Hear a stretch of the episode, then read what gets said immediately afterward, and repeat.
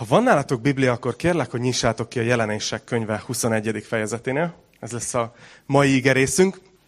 De amíg odalapoztok, szeretnék egy ilyen kis téma bevezetést tartani, hogy szoktam.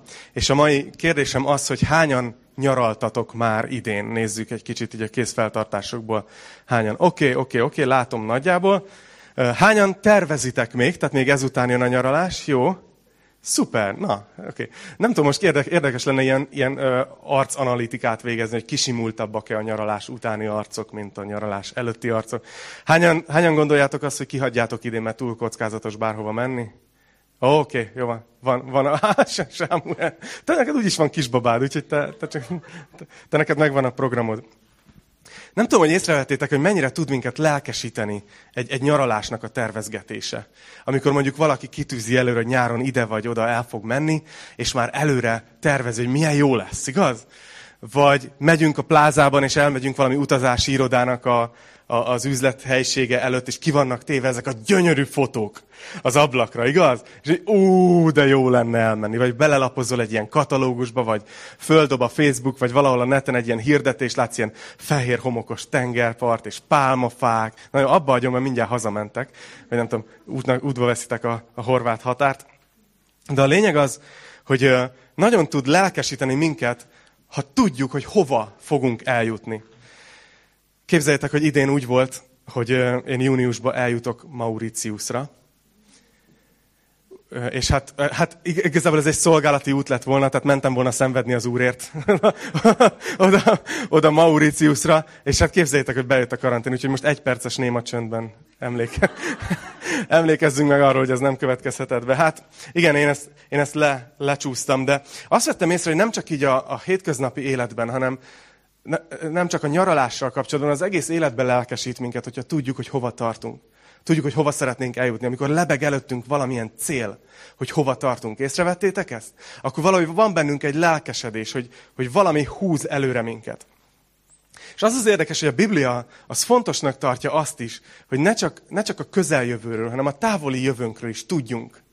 Hogy tudjuk azt, hogy hova tartunk, hogy mi vár ránk. És hogy miért? Azért, mert egész más, hogy éljük meg a jelent. Igaz? Gondolj bele két emberbe. Az egyik, aki tudja, tehát mondjuk március van, és az egyik tudja, hogy augusztusban megy nyaralni, a másik pedig tudja, hogy nem megy idén nyaralni. Egészen máshogy fogják ugyanazt a szürke hétköznapi munkanapot megélni, csak azért, mert az egyik tudja, hogy hova tart, hogy hova készül. De van ezzel egy kicsi probléma. Ugye a jelenések könyvének az utolsó két fejezete kicsit olyan, mint egy ilyen utazási katalógus, hogy bepillantást enged nekünk Isten a, a, a, arra, hogy hova tartunk. Igazából a mennyről szól. De van ezzel egy kis probléma. Tavaly, amikor, tavaly Horvátországban nyaraltunk az Enikőnek a nagyobb családjával, így több család együtt, és emlékszem, hogy amikor hazafele tartottunk, akkor egy benzinkúton az egyik sógornőm mondta, hogy figyeljetek, mi lenne, hogyha legközelebb 2024-ben Olaszországba mennénk. És így néztünk rá, tehát, hogy 2024, tehát, hogy hol van az még? A végén még neki lesz igaza, érted? Tehát, hogy addigra fogunk tudni normálisan utazni. De a lényeg az, hogy ugye arra tudunk igaz, tehát néha van ilyen, hogy ami közelebb van, arra jobban rá tudunk hangolódni, ami nagyon távoli jövőben van, arra azért nehezebb, nehezebb ráhangolódni. Marcival beszélgettük a héten, ahogy, ahogy beszélgettünk, hogy mit, mit, milyen igerészt fogunk tanulmányozni, hogy, hogy ahol itt tartunk a jelenésekben, az már nagyon skifi. Az már annyira távoli jövő, hogy azt mondom, mit is mondtál, hogy, hogy ezt már csak így regisztrálod, hogy oké, okay, lesz ilyen, de hogy nagyon nem tudsz vele mit kezdeni. Mert ugye azt még értjük, hogy oké, okay, lesz egy laodícia gyülekezet, a végidők gyülekezete, meghidegül a szeretet, meg langymelegség, meg nem tudom micsodák. Ezt még teljesen tudjuk regisztrálni. Még azt is el tudjuk képzelni, hogy egy nap Jézus visszajön, és elvisz minket a mennybe, ugye jön az elragadtatás. Még azt is el tudjuk képzelni, hogy utána jön ez, a, ez az antikrisztus, ez a világ vezető, ez a karizmatikus politikai, vallási és, és, és, és pénzügyi vezető, és így az egész világon valahogy egy ilyen világkormányt létrehoz. Még ezt is valamennyire el tudjuk képzelni, hogy látjuk a technika fejlődését. De ott már elkezd nehézé válni, hogy akkor jön a második fele a nagy nyomorúságnak, és, és beül a templomba, és őt kell imádni, és ilyen természeti katasztrófák, akkor utána az már végképp messze van, hogy Jézus visszajön. Tehát az, az már így nagyon nehéz elképzelni itt 2020. július 26-án, igaz? Hogy ez, ez hogy fog kinézni, és hogy ezer évig ott mi uralkodni fogunk vele, ez már skifi, hogy utána lesz egy utolsó ítélet, és ebben a részben még messzebb megyünk, hogy mi van az utolsó ítélet után hogy lesz egy új ég és egy új föld. Szóval nagyon nehéz már ráhangolódnunk, de valamiért Isten mégis beletette ezt a részt a Bibliába. Valamiért mégis fontosnak érezte, hogy, hogy tudjunk erről. És ahogy imádkoztam ezzel kapcsolatban, ez az igevers jött a, a fejembe, János 15-15, akkor Jézus ránéz a tanítványaira, és azt mondja, hogy többé nem mondalak titeket szolgáknak, mert a szolga nem tudja, hogy mit tesz az ura. Titeket azonban a barátaimnak mondalak, mert mindazt, amit hallottam az én atyámtól, tudtulattam nektek. És utána ugye Jézus visszamegy a mennybe, de, de pár év múlva még újra megjelenik Jánosnak, és még amit tud, azt elmond. Beavat minket. Azért, mert a barátainak tart minket. Mert szeretné, hogyha nem csak úgy élnénk az életünket, hogy itt valahogy kihúzzuk ezeket az éveket, hanem hogy tudnánk, hogy mit tesz a mi Urunk, hogy hova tartunk. Mert szeret minket. Úgyhogy nézzük ezt a jelenések 21-et.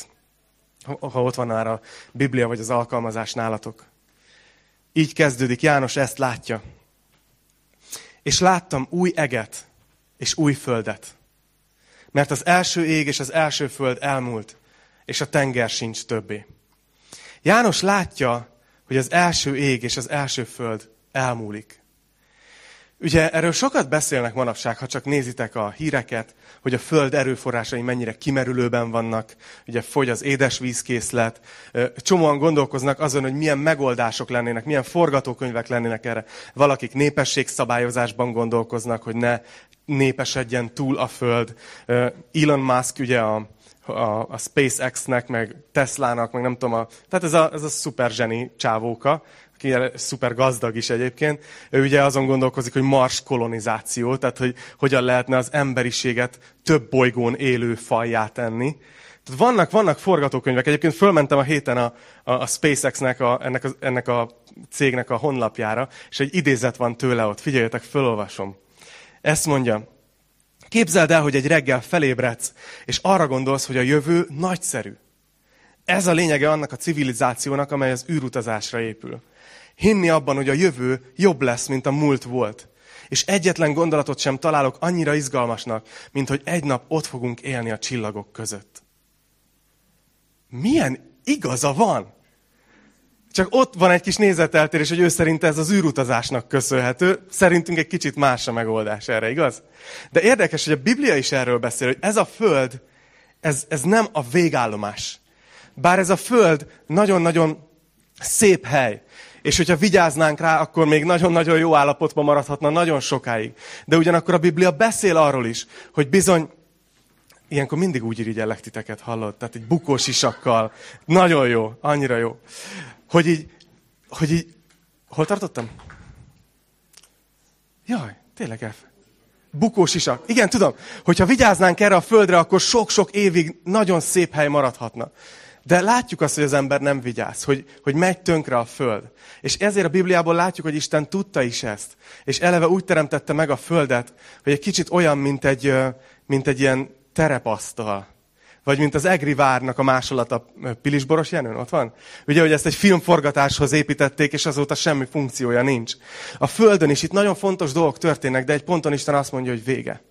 Hogy ennek vége. És egy új teremtés lesz. Ezt mondja a 2 Péter 3.10 ugyanerről, csak hogy lássátok, hogy nem csak a jelenések könyve mondja, hogy de el fog jönni az Úr napja, mégpedig úgy, mint a tolvaj, amikor az egek recsegve, ropogva elmúlnak, az elemek égve felbomlanak, és a föld és a rajta lévő alkotások is megégnek. Nagyon furcsa mondatok. Ez arról beszél, hogy hogy lesz vége ennek a földnek, ahogy most ismerjük. És nagyon furcsák ezek a mondatok egy, egy halász szájából 2000 évvel ezelőttről. Hogy azt mondja, nézzétek, hogy, hogy az elemek égve felbomlanak. Ez kb. minden más korban érthetetlen lett volna, hogy ez hogy fog megtörténni. A mikorunk az egyetlen, amikor értjük, hogy ez hogy történhet meg. Ugye mi már beszélünk az, az atommag meghasadásáról, amikor az elemek felbomlanak. Ez, ez, ez miatt működnek az atomreaktorok, ezen az elven működnek az atombombák. Igaz, hogy mi tudjuk azt, hogy van ilyen, hogy ez a furcsa dolog, most akkor fizika óra, azt hiszem fizika órán tanultuk, hogy ugye van az, van az atom, a, a körbe van az elektronfelhő, a negatív töltöttségű elektronfelhő. És az atommagban egy nagyon furcsa dolog van, hogy vannak a semleges Igen, neut- ó, milyen intelligens gyülink van, figyeljetek. A semleges neutronok és a pozitív töltésű protonok, igen. És nem, nagyon sokáig nem értették, hogy ugye hogy maradnak együtt az atommagban a protonok, amik pozitív töltésűek, és van közöttük egy elektromos taszítás. Egy kölcsönhatás van ott, ami egy taszító kölcsönhatás. Hogy miért maradnak mégis er együtt. És a tudósok megmérték ezt a nagyon pici kiterjedésű, nagyon rövid hatótávolságú erőt, ami tízszerese, akár százszorosa is lehet ennek az elektromos kölcsönhatásnak, és úgy nevezték el, hogy magerő. És úgy nevezik ezt a kölcsönhatást, hogy nukleáris kölcsönhatás, vagy erős kölcsönhatás. Az egy nyári szünet közepén kell ilyet hallanatok. És, és ez tartja össze valahogy a protonokat. Ez tartja össze a világot. Olyan fura, hogy az egész világunk úgy van felé, felépítve, hogy minden mozog. Ez a mikrofon a kezembe, ezen belül a részecskék mozgásban vannak. Olyan furcsa ezt megfogni, hogy mi van. Tehát elég stabilnak tűnik. De mégis mozgásban van minden. Az, az, az a kicsi erő, az a rövid hatótávolságú, icipici erő, az a magerő, az tart össze mindent. De mi ez a magerő? Kolossé levélben ezt olvassuk. Sőt, zsidókhoz írt levél első, első részében, hogy Isten az ő szavával tartja össze, tartja fenn a világ mindenséget. Kolossé levélben azt mondja, hogy minden ő benne, Krisztusban áll fenn. Nem nehéz elképzelni, hogy Isten egy nap azt mondja, hogy oké, okay, akkor csak egyetlen egy dolgot veszek ki a teremtésből, a magerőt. És az lesz, amit halász megmondott, hogy az elemek égve megolvadnak. És szétesik a világ úgy, ahogy ismerjük. És Isten egy pillanat alatt újra teremti az egészet. És azt olvassuk, hogy ez az új föld, ez másmilyen lesz, mint amilyen a mostani. A, a, az egyik pásztor, akinek nagyon sokat hallgattam a tanításait, Greg Opinnek hívják, ő azt mondta, hogy ez a Bibliának a leges legszomorúbb verse. Mert azt mondja, hogy tenger többé nem lesz. És ő nagyon szeretett szörfözni. És azt mondja, hogy és a Szent Várost is láttam, az új Jeruzsálemet, amint alászáll a mennyből Istentől, felkészítve, mint egy menyasszony, aki a férje számára van felékesítve. Szóval nem csak új ég és új föld lesz, hanem egy új Jeruzsálem, egy új város, ami nem fölépül itt a földön, hanem azt olvasjuk, hogy a mennyből leszáll Istentől. Ugye nagyon elterjedt az az elképzelés, ezt most már nem sokszor fogom elmondani, mert jövő héten befejezzük a jelenések könyvét. Az embereknek valami nagyon egyszerű elképzelésük van a mennyről. Meghalsz, lesz valamilyen módon döntés felőled, és aztán vagy balra, vagy jobbra. Tudod, vagy menj, vagy pokol. Ha pokol, akkor nem tudom, üstök, ugye így kevergetik a, nem tudom, a krampuszok, vagy valami ilyesmi elképzelés van, és a mennybe meg a felhőkön hárfázunk örökkön örökké. És, és gyerekként nem tudtam elképzelni, hogy ez engem valaha lázba fog hozni, hogy ott végig örökkön örökké hárfázhatok. De annyira más látunk a Bibliában, nézzétek a mennyről, hogy azt látjuk, hogy, hogy, hogy, hogy nem, nem mi megyünk a mennybe, hanem lesz egy pont, amikor Isten újjáteremti a földet, és a menny jön le. És valahogy a menny és a föld egyé válik. Itt lesz az új Jeruzsálem. Nagyon érdekes ez az új Jeruzsálem témája. Szeretnétek tanulmányozni, olvassátok el a Galata levél negyedik részét. Ahol beszél arról Pál, hogy van a régi Jeruzsálem, ami ott fizikailag létezik. Azt mondja, hogy ők a törvény gyermekei. És azt mondja, hogy a mi anyánk az az új Jeruzsálem, ami, ami a mennyből száll alá, ami a kegyelemnek a gyermekei vagyunk. Egy nap ez a város leszáll. Nagyon érdekes. És az a kérdés, hogy milyen lesz a menny. Erről szeretnék ma beszélni nektek. Milyen lesz a menny? Szerintem ez a tanítás után egy kicsit nehéz lesz így fölállni és kimenni kávézni.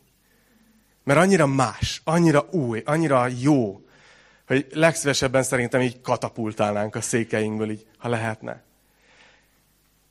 Fogok mondani jó pár dolgot, amit teljesen új szinten fogunk megtapasztalni a mennyben. És miért mondom ezt, hogy új szinten? Mert ezeknek a dolgoknak nagyrészt az előízét már most is megtapasztaljuk. Én emlékszem, amikor először hazajöttem Ázsiából, és annyira vágytam arra, hogy találjak itt egy olyan éttermet, ahol ugyanazok az ízek vannak, mint azok az ázsiai ízek. És tudod, mentem a kínai éttermekbe, és így ne, ezek az ázsiai konyha, meg, meg, meg nem tudom, szép, szép ételbüfé nevezetű helyekre, és így, és így nem azt az ízt találtam. És aztán találtam egy tájéttermet a belvárosban, egy pincében. És ott autentikus, olyan tájkaját esztek, hogy, hogy hihetetlen, megszólal. És mm, ez az, ez az. És azt hiszem, hogy itt is mi keresztényként olyan, mintha már belekóstoltunk a mennybe, és már itt is érezzük ezeknek a dolgoknak az előízét. És ott ez lesz a természetes, és még kibővül. Na nézzük. Harmadik vers. Hallottam, hogy egy hang, hatalmas hangon szól a trón felől. Íme, Isten sátora az emberekkel van, és ő velük fog lakni. Ő pedig népei lesznek, és maga Isten lesz velük. És letöröl minden könnyet a szemükről, és a halál sem lesz többé, sem gyász, sem jajkiáltás, sem fájdalom nem lesz többé, mert az elsők elmúltak. Azt mondtam, hogy új, do, új szinten fogunk megtapasztalni dolgokat. Az első ilyen dolog, amit a mennybe megtapasztalunk, az Isten jelenléte. Egy teljesen új szinten fogjuk megtapasztalni. Ugye Isten ott volt az édenben Ádámmal és Évával. Hűvös alkonyatkor járt az emberekkel. Ismerték Istent. Aztán történt a bűneset, és utána Isten elhívta Ábrahámot, és ott volt Izrael népe, és Isten jelenléte egy sátorban volt ott. Az jelképezte az ő jelenlétét, ahogy vándoroltak a pusztában. És el volt választva a szentek szentje a néptől, hogy Isten jelenléte ott is volt, meg nem is. Hogy ott volt, de nem mehettek be hozzá. Nem tapasztalhatták meg szemtől szembe. Aztán ugye eljött az idő, amikor templomot építettek. Aztán eljött az idő, amikor eljött Jézus. És nagyon érdekes dolgot olvasunk a János evangéliuma elején. Azt mondja, hogy, hogy az ige testé lett, és közöttünk lakott. De az eredeti szó, ami ott van, az az, hogy közöttünk vert sátrat. Közöttünk sátorozott az Isten. Jézusban. De utána Jézus elment. Hogy él tovább Isten jelenléte ma? Azt mondja Pálapostól a gyülekezetnek, hogy a ti testetek a Szentlélek temploma. Hogy ma mi hordozzuk Isten jelenlétét ebben a virágban. Ott van bennünk, és eléri az embereket rajtunk keresztül. De mégis érezzük, nem? Hogy annyira limitáltak vagyunk, hogy, hogy már most is megtapasztaljuk Isten jelenlétét, és a dicsőítés nagyon sokat segít ebbe, és időnként el, el, át tudjuk így venni a lelkületét a dicsőítésnek, és, és becsukjuk a szemünket, és felemeljük a kezünket, és tényleg olyan, mint ott állnánk a trónterembe. De aztán zizeg a te- telefon a zsezsü, zsebünkbe, zsezsünkbe, zsebünkbe, és elővesszük, és, és nézzük, hogy á, jött egy üzenet, gyorsan válaszolok. Aztán leteszem, és próbálok újra átszellemülni. Nem, nem, nem olyan igazi, nem olyan, nem olyan, olyan kicsit olyan, olyan korlátozott a megtapasztalásunk Istenből. Néhányan a halál előtt belelátnak a mennybe. Halál közeli élményekből vannak ilyen beszámolók. De milyen durva, hogy nézzétek itt mit látunk. Hogy, hogy Isten, hogy írta, hogy Isten sátora az emberekkel van, és ő velük fog lakni ők pedig népei lesznek, és maga Isten lesz velük. Hogy ott ez lesz a normális, ez lesz az általános, elmosódik az a határvonal, az a választóvonal a menny és a föld között. És Isten ott lesz velünk úgy, ahogy ti most itt vagytok velem. Annyira hihetetlen. Aztán azt is látjuk, hogy egy új szinten tapasztaljuk majd meg az egészséget. Itt három dolgot mond. Azt mondja egyrészt, hogy nem lesz halál és gyász. Ugye ma a halál és a gyász mennyire, mennyire meg szorongatja az ember lelkét, amikor ezzel szembe kell nézni. És azt, azért mondtam, hogy már az előézét most is érezzük a mennynek, mert amikor keresztények vagyunk, amikor hiszünk Jézusban, akkor van reménységünk. Tudjuk, hogy ez nem a végállomás. Már most is érezzük azt a reménységet. De mégis még szembe kell néznünk a gyászsal, a fájdalommal. De azt mondja a Biblia erről, hogy ott meg nem lesz. Ott ez vége. Azt mondja még itt, hogy nem lesz jajkiáltás, vagy fájdalom.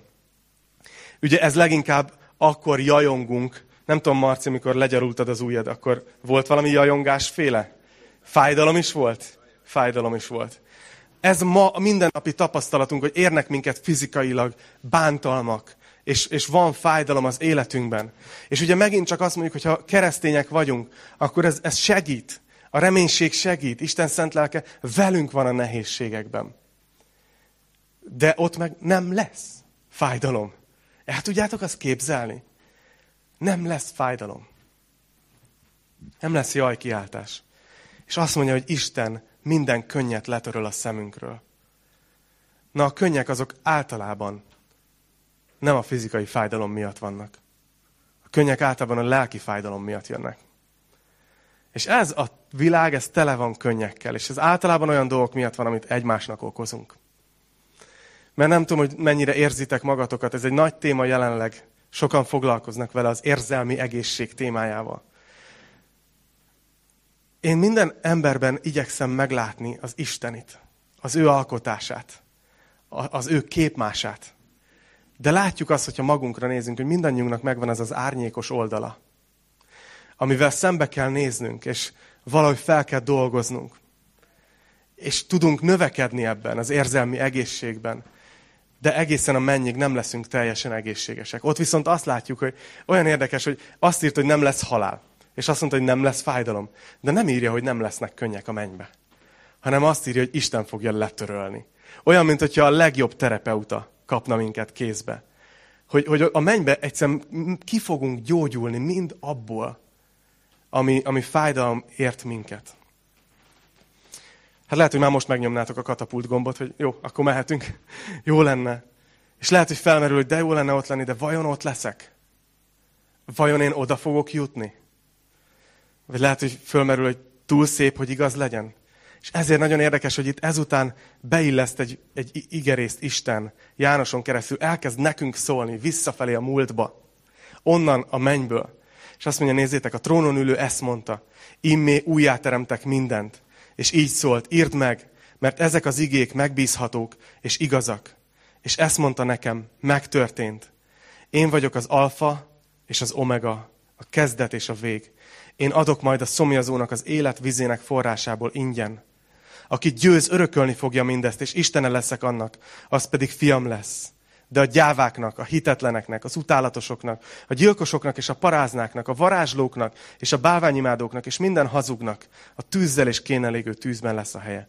Ez a második halál.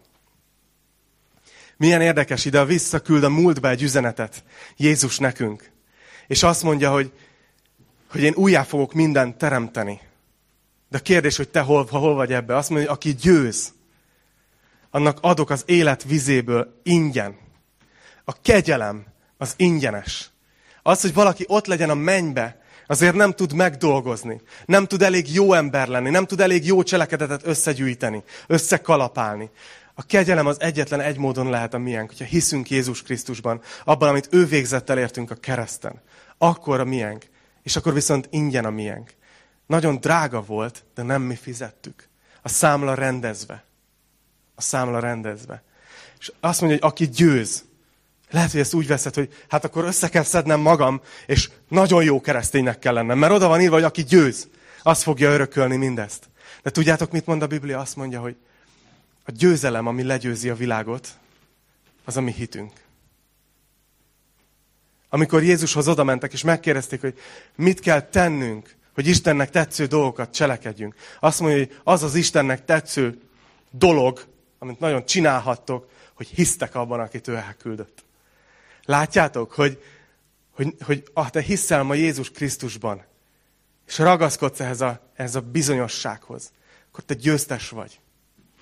Azt mondja, aki győz, az örökölni fogja mindezt.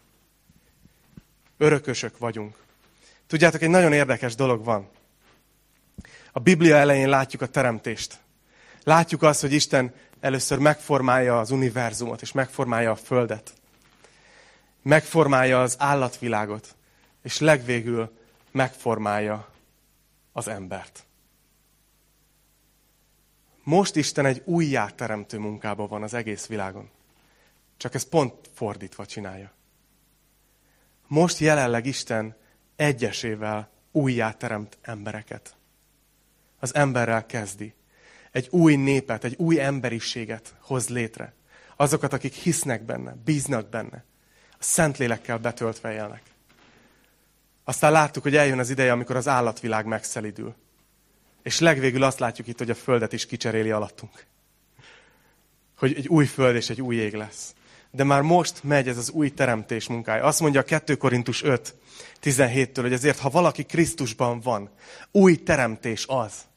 Nem tudom, hogy tudjátok-e, hogy ti már most az új teremtésnek a részei vagytok.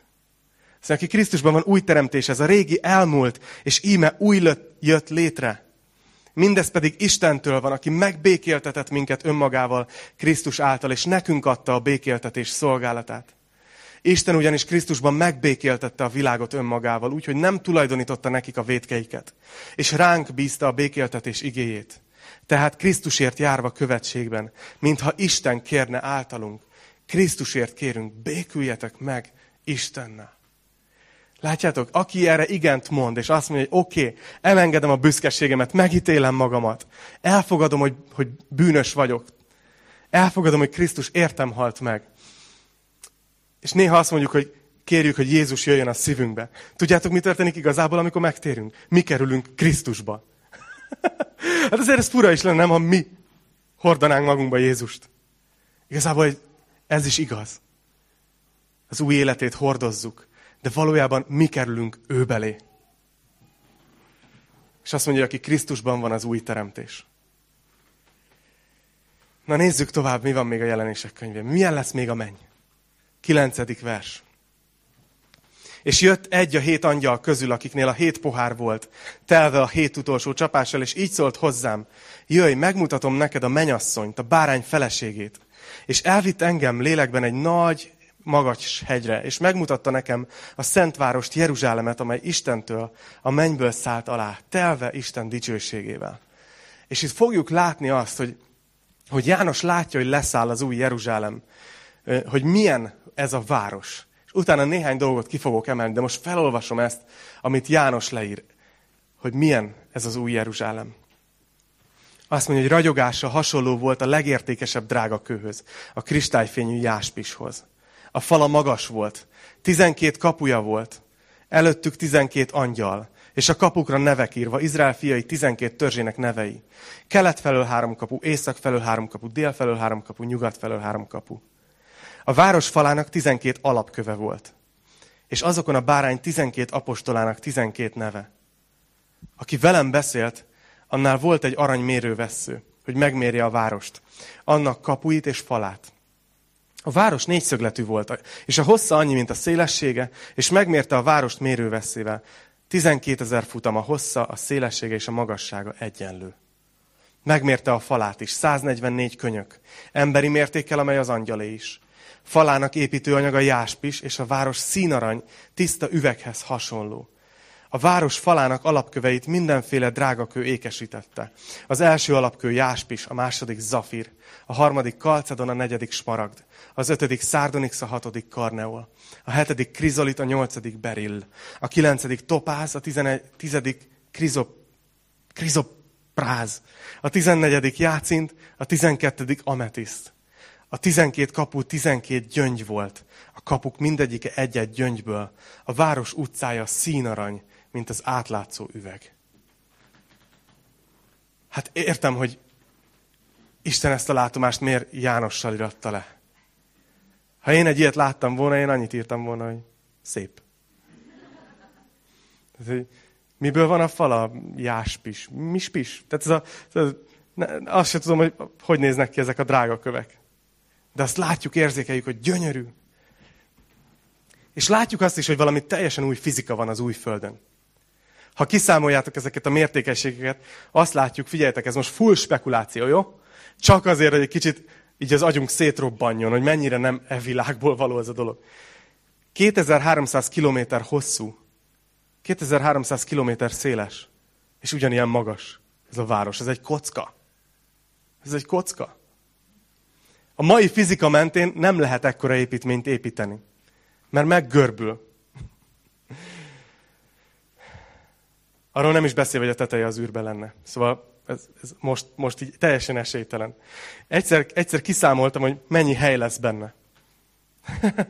hogy elképzeltem, hogy mondjuk tegyük fel, hogy egy három és fél méteres belmagasság azért az már szép, nem? Tehát az már azért tágas, tehát nem érzed úgy, hogy az még a Gergőnek is teljesen, teljesen jó szerintem. Tehát mondjuk tegyük fel, hogy három és fél méteres belmagassága van egy szintnek. Hogyha ezt kiszámoljuk, akkor 650 ezer emelet férne el benne. És emeletenként mondjuk 200 négyzetméteres pecó, az elég jó. Az, tehát úgy egy magadnak, nem a családdal, csak te. Ha? 200 négyzetméter. Ilyen lakásból 26 milliárd férne el. Amikor Jézus azt mondja, hogy elmegyek, és helyet készítek nektek. Nem csoda, hogy 2000, 2000 évig készül. Bár ha megnézzük, hogy hat nap alatt mit rittyentett össze, lehet, hogy nem azért telik el ennyi idő, lehet, hogy az ő kegyelme miatt. Na, látjátok, ez spekuláció. Igazából azt akartam mondani, hogy nem tudjuk felfogni. Brutális, szép, gyönyörű, minden értelmet meghaladó az, amit Isten elkészít nekünk.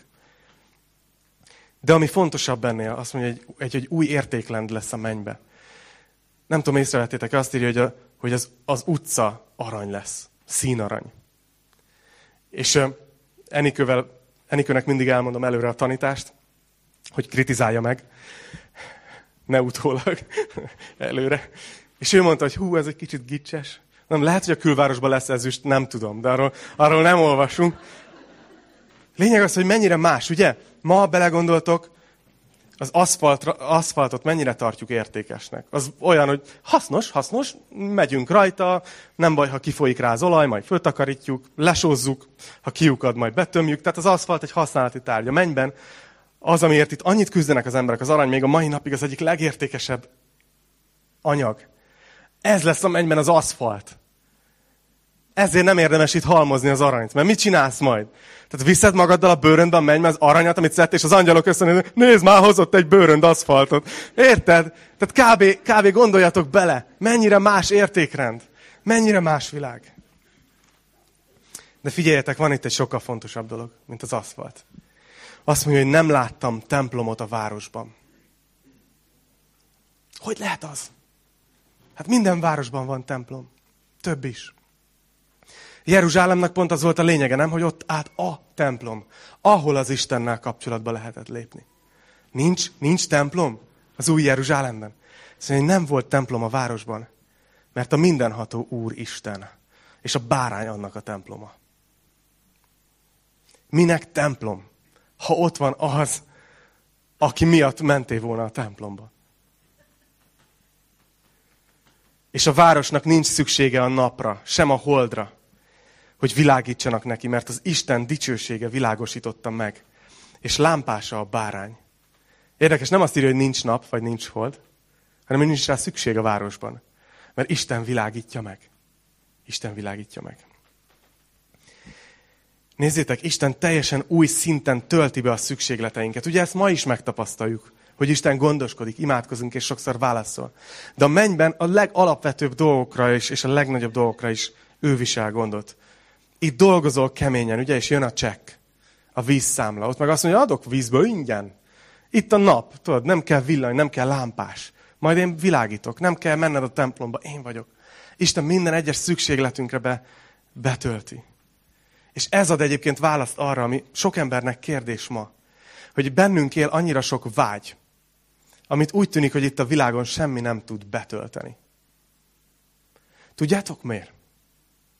Amíg fiatal az ember, addig nem, nem biztos, hogy látja ezt. Vannak, akik később se. Mert azt mondják, hogy a, az idősödés automatikus az éretté válás szabadon választott. De azt gondoljuk sokszor, amikor fiatalok vagyunk, hogy betudom valami, a következő dologgal, amit belevágok, majd az betölti a szükségemet. És azt látjuk itt, hogy vannak olyan dolgok, amit nem tud itt a világon semmi betölteni, azért, mert egy másik világra lettünk teremtve. Nem ez a világ a végállomásunk. És nézzétek, ez, ez itt az igazán zavarba ejtő rész. Azt mondja a városról, a 24. verstől. A népek az ő világosságában fognak járni, és a föld királyai oda viszik be dicsőségüket. Kapuit nem zárják be nappal, éjszaka pedig nem lesz. A népek oda viszik be kincseiket és gazdagságukat. Tisztátalanok pedig nem jutnak be oda, sem olyanok, akik utálatosságot vagy hazugságot cselekszenek, hanem csak azok, akik be vannak írva a bárány életkönyvébe új szinten tapasztaljuk majd meg a biztonságot ebben a városban. Ma, hogyha valahova jön a pénzszállító kocsi, az hogy néz ki? Ugye? Ilyen izé, golyóálló üveg, leparkol, tudod, pittyegés körbenéznek, ilyen, ilyen, ilyen, ilyen nagyon szigorú tekintetű emberek kiszállnak, az egyik benn marad, a másik kiszáll, és a bőröndöt rá bilincseli a kezére, és a fegyver ott az oldalán, és megy be, és jön ki, és becsukódik, és elhúz. Mert, mert, mert ez, egy, ez egy veszélyes világ. Gondolj bele, elmész a bankomathoz pénzt kivenni, ugye? Fölveszel egy pár ezer forintot, és így jössz ki. De valaki néz, valaki észrevett, hogy én most pénzt vettem ki, tudod? Tehát valahogy így nézünk körbe, hogy jaj, mert ez egy veszélyes hely. Tudjátok, mi van az új Jeruzsálemben? Hogy konkrétan a fal jáspis, ami ma a kristályt jelenti. Konkrétan átlátszó a fal. Konkrétan van kapuja, de éjjel-nappal nyitva van. Senki nem csukja be. Milyen érdekes, nem? Egy új szinten tapasztaljuk meg a biztonságot. És még egy utolsó gondolat, hogy egy új szinten fogjuk magunkat hasznosnak érezni. Drága édesanyák és háztartásbeliek. És azok a férfiak, akik nem hagyják magukra erőltetni a tradicionális családmodellt, és szoktatok takarítani például. Ugye milyen idegesítő, hogy felmosol, és fölporszívozol, és kezdheted majdnem előről. Hogy megfőzöl egész délelőtt, kecsölsz a konyhába, és jön a sáskad, és bu, bu, bu, bu, 10 perc alatt így betelmelik, és aztán kezdheted a vacsorát. Hogy a világon minden, dolgozunk, dolgozunk, dolgozunk, és mindent kezdünk újra, és nem érezzük annyira hasznosnak sokszor magunkat. Felépítesz valamit, elindítasz valamit, alkotsz valami nagyot, és a halálod után max akkor emlékeznek rád pár generációval később, ha valakinek valamiért politikai jogból fontos van, és csináltat neked egy szobrot. Ez, ez kínos, nem? Annyit gürcölünk, és olyan, olyan mulandó az élet. De azt látjuk, hogy ebben az új városban mi uralkodni fogunk továbbra is Jézussal. És egy nagyon érdekes dolgot látunk, amit végképp nem tudunk hova tenni. Hogy azt mondja, hogy a népek ebbe a városba hozzák majd be a dicsőségüket. Tudtátok, hogy az új Jeruzsálem, az új földön lesznek népek? Lesznek nemzetek? Na én ezt nem tudom, hogy ez azt jelenti, hogy továbbra is lesznek magyarok. Vagy csak új magyarok. Nem tudom. Valahogy azt látom, hogy, hogy, hogy lesznek népek. Hogy Isten most újat teremt, vagy valahogy mi is tovább. Ezt már nem is értem. De az biztos, hogy a menny az sokkal izgalmasabb, mint ahogy valaha elképzeltük. És egy hihetetlen új korszak vár ránk. Én itt tanított, tanítok most már idestova 36 perc erről. Pintér Béla ezt az egészet egy énekbe összefoglalta. Nem tudom, hányan ismeritek az Örök Ország című dalát? Azért, aki nem ismeri, annak felolvasom. Olyan Pintér Bélásan van megfogalmazva. Azt mondja, részleteket olvasok. Azt mondja, egy utazási irodába jegyet kaptam egy klassz országba. El se hittem, amikor mondták a nevemet. Utána így folytatja később.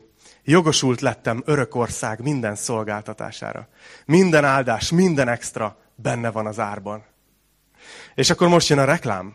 Di-di-di, reklámot hallottak. Hallnak. Önt is várja Örökország, ahol minden csupa jóság. Örök élet, örök táncok. Ott majd kisimulnak a ráncok. Aranyutcák, üvegtenger. Örök Isten, örök ember. Arról álmodom néha, mennyire jó hely az örök riviéra.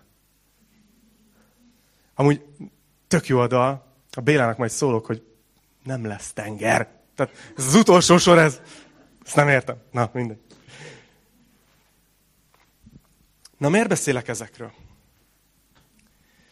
Azt hiszem, hogy, ahogy mondtam, ezeket a dolgokat mind már itt is részben megtapasztaljuk.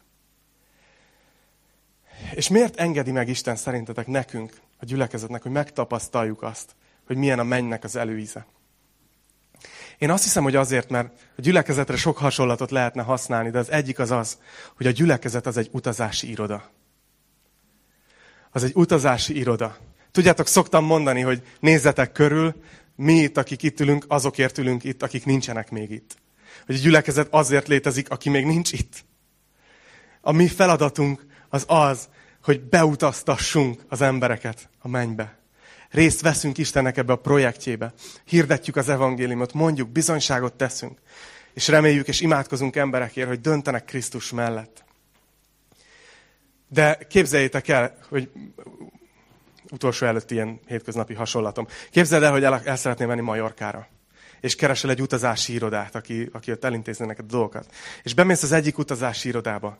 És ott ül egy ilyen unott ügyintéző, hogy igen, ho, hova? Mauritius? Ja nem, Majorka. Akkor már... És látszik, hogy tud nézi az órát, mert műszakzárás van, már menne haza. És így nagy, ilyen, ilyen, ilyen, ilyen hogy mondják ezt? Kíváncsi voltam, mit mondtam. Kedvetlenül így kiszolgál. Nagy nehezen. Vagy képzeld el egy olyat, hogy bemész egy másik utazási irodába, és találkozol ott egy, egy hölgyel, aki, aki állítja ki a jegyet, és kiderül, hogy a szülei majorkaiak. Csak valamiért itt élnek, és ő itt nőtt fel, itt született. Néhányszor volt, mert már ide köti a családja, ide köti minden. De úgy mesél neked, hogy oda mész. Tudod, hogy az milyen hely. És tudod, mit érdemes megnézni. És tudod, hogy milyen jó lesz. És tudod, és figyelj, még ha pici extrát fizetsz, tudod, még akkor ez is. És hú, bár minden pénzt kipakolnál legszívesebben, mert annyira meghozza a kedvedet. Azt hiszem, hogy ez a különbség egy olyan keresztény között, aki csak fejbe tudja, hogy létezik a mennyország, meg aki már itt, ha picibe is, de megtapasztalja, hogy milyen az az ország. Önt is várja. Örök ország, ahol minden csupa jóság. Na jó, nem kezdek reppelni. Ezért mondja a Filippi 3.20, hogy nekünk a mennyben van polgárjogunk. Hogy mi már most annak a városnak vagyunk a polgárai, ezt el tudjátok hinni? Ahonnan az Úr Jézus Krisztust is várjuk üdvözítőül. Dicsőítő csapatot kérem, hogy gyertek vissza. És azzal fogjuk folytatni, ahogy minden tanítás végén, hogy válaszolunk Istennek az üzenetére. Azzal, hogy dicsőítjük őt, és azzal, hogy urvacsorázunk. Hogy vesszük azt az urvacsorát, amit Jézus azért hagyott itt, hogy emlékezzünk rá. És csak egy hasonlatot hagy mondjak. Ugye minden nemzetnek megvan a saját konyhája. És mennyire szeretünk hazai tenni, igaz? Most már nosztalgiával gondolok arra, hogy valaha a munkám miatt utaznom kellett, úgy évelejéig, és most már nem kell egy ideig. De annyira jó volt mondjuk, elmész Amerikába egy hétre, de utána hazajössz, és az anyósod főz egy gőzölgő magyar húslevest. És hogy az, hogy gördül le. Ó, tudod, ez a hazai íz. Oké, okay, jó volt a sós sajtos gófris, azzal a sós ízű tejszínhabbal, ami amit ott, ott lehet enni, ott a másik parton, de az a húsleves. A sógorom nemrég haza, jött haza Ausztráliából. Ott élt pár évet, és, és mondta, hogy mindig járt a magyar boltba. Ez volt az egyik szombati programidőnként. Hogy vegyem pixalhamit. Mert a hazai íz. A hazai íz. Milyen érdekes, hogy Jézus, amikor adta a tanítványoknak az úrvacsorát, akkor azt mondta, hogy én ebből nem eszek újat, majd, majd az Isten országába. De ti tegyétek ezt az én emlékezetemre. Tartsátok ébren magatokban azt a hitet, hogy egy nap újat eszek veletek. Emlékezzetek újra és újra arra, hogy én meghaltam értetek. Hogy én fizettem ki azt, hogy a mennybe legyetek. És adta a pászkát, ami az ő megtört testét jelképezi. Adta a szőlőlét, vagy a bort, ami az ő kiontott vérét jelképezi. És azt kérte, hogy mi emlékezzünk rá. Emlékezzünk rá mindig. Úgyhogy nem tudom, hogy megjött-e a kedvetek a katapult gombhoz. De arra kérlek titeket, hogyha lehet, akkor még nem menjetek a mennybe. Majd Isten elhozza annak a napját. Ezt úgy mondtam, mint hogy olyan sok lehetőségetek lenne most így. Azért Isten ezt megoldotta. De hogy adjuk körbe a tálcát. Emlékezzetek erre, hogy ez a hazai. Ez nekünk az igazi hazai, ami Isten szeretetéről beszél. És utána imádkozunk azért, hogy Isten töltsön be minket a lelkével, hogy menjünk, és ha lehet, minél több embert utaztassunk be örök országba. Gyertek, imádkozzunk!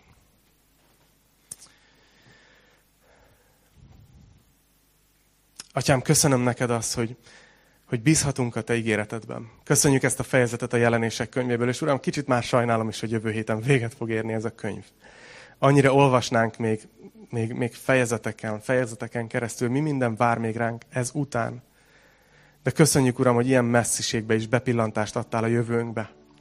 Hogy tudhatjuk, hogy mi vár ránk. És Uram, azért imádkozom most, hogy bár távoli ez nagyon, de kérlek, hogy tedd annyira valóságosá a szent lelkeden keresztül, hogy már a, most a jelenünket írja át. Hogy most hogy élünk, változtassa meg ez a tudás, hogy hova tartunk.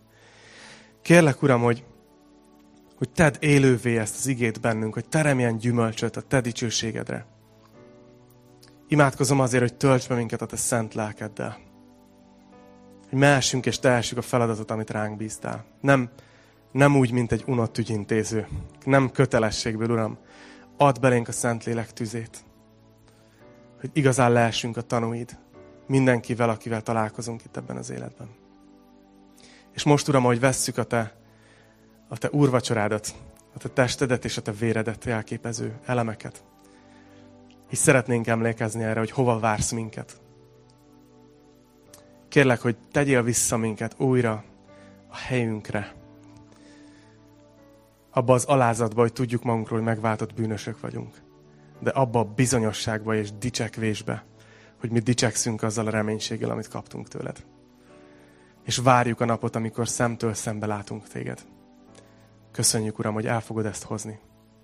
Az Úr Jézus nevében imádkoztam. Amen.